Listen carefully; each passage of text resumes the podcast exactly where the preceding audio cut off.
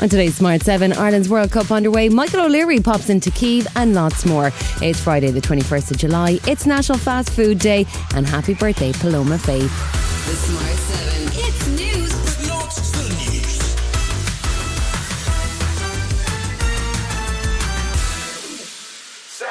A new report from the Economic and Social Research Institute gives a detailed picture of Ireland's home ownership and rent and contrasts it with 14 other European countries. Irish people on average spend about 20% of their income on housing. That's broadly similar to others in the EU, but 15% of Irish people spend up to 30% of their income on either rent or mortgage. It's clear that the government support for renters, such as the HAP scheme, has had its impact on the average number, as Rachel Slaymaker of the ESRI explains. When instead we, we look at those uh, renters in the, the middle and, and higher parts of the income distribution, so this would typically be those living in, in the private rental sector, not in receipt of any housing supports, we see that these households are much more likely to, to be facing high housing costs relative to, to their counterparts in, in Europe. The study also shows that 80% of people over 40 own their own home, but only a third of those under 40 are homeowners. Ireland has the highest gap between old and young homeowners in the EU countries studied, and one in four of 25 to 34 year olds still live at home. Rachel says the study only looks at figures up to 2019, so things may have accelerated since. In the run up to the pandemic, Ireland actually saw the largest increase in in the share of these, these young adults living at home. So, this is another indicator that I think of the, the challenges that particularly faced by, by young households.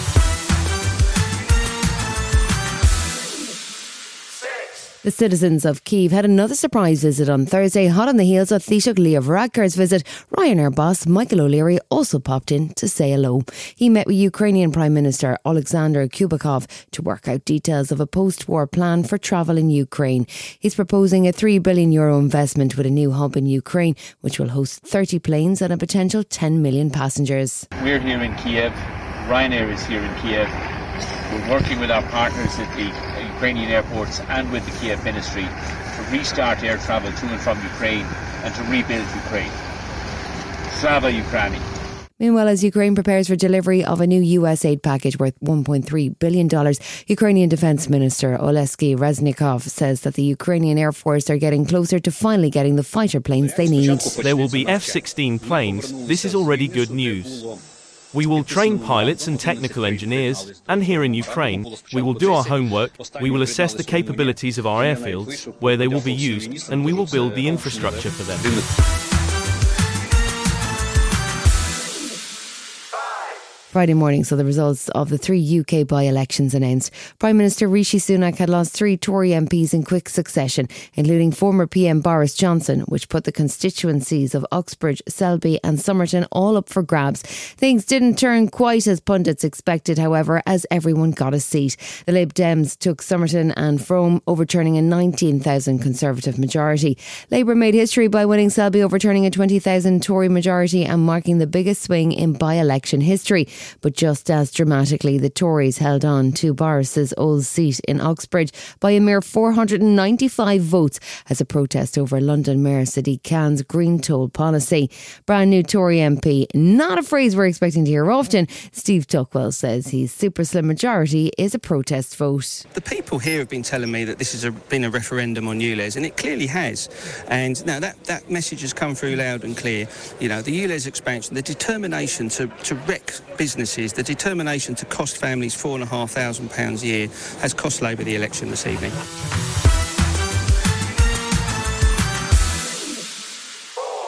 Most of the attention in the US is on the potential Republican nominee for president, but Joe Biden also needs to win his nomination to run again.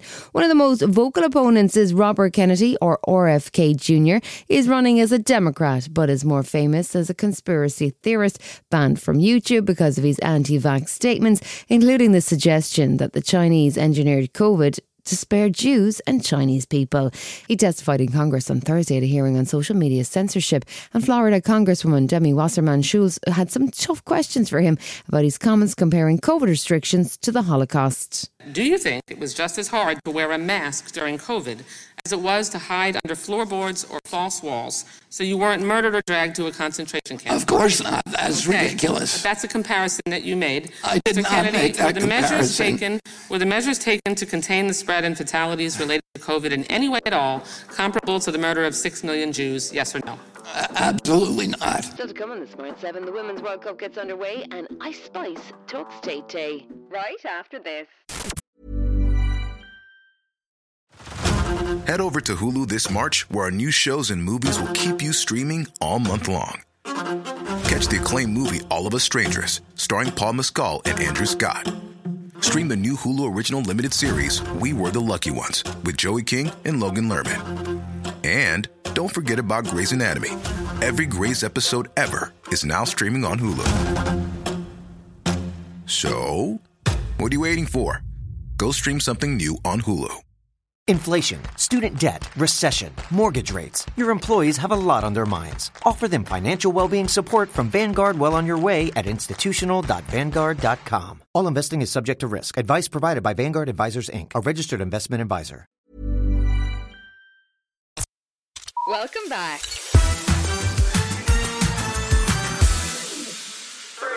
Thursday saw Ireland's women's team kick off their World Cup in Australia in front of a record crowd for a women's sporting event. Over 75,000 people, quite a few of them wearing green, packed into the Accor Stadium in Sydney to see host Australia take on Vera Pauw's team. It's Ireland's first World Cup and the Matildas are one of the favourites to win, so the pressure was on. In the end, a penalty for Australia saw them win 1 0 after a strong display from the Irish team.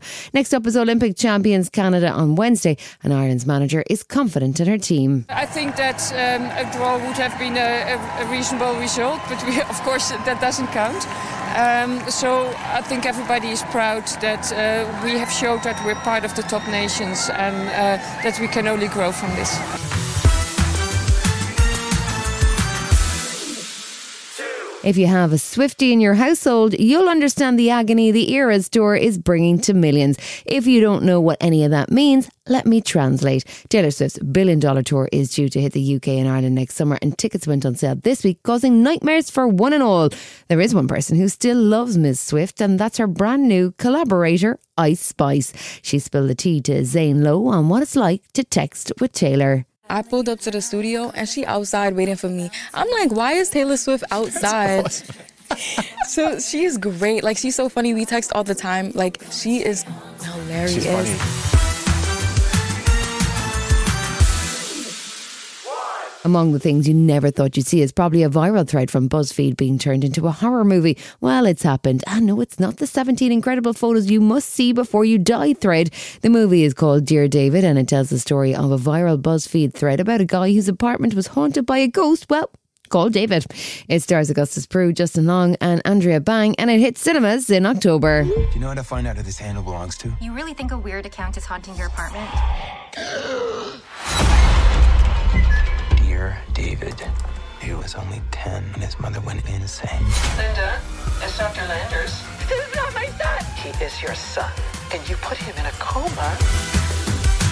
You've been listening to the Smart 7 Ireland edition. We'll be back tomorrow at 7 a.m. Hit the follow button and have a great day. Give us seven minutes and we'll give you the world. Hi, this is Ciara from the Smart 7 Ireland edition. Just to let you know, we're pausing this podcast from Friday, the 25th of August, but you can still get up to speed in just seven minutes if you search the Smart 7 and catch up with our UK edition. Thanks for listening.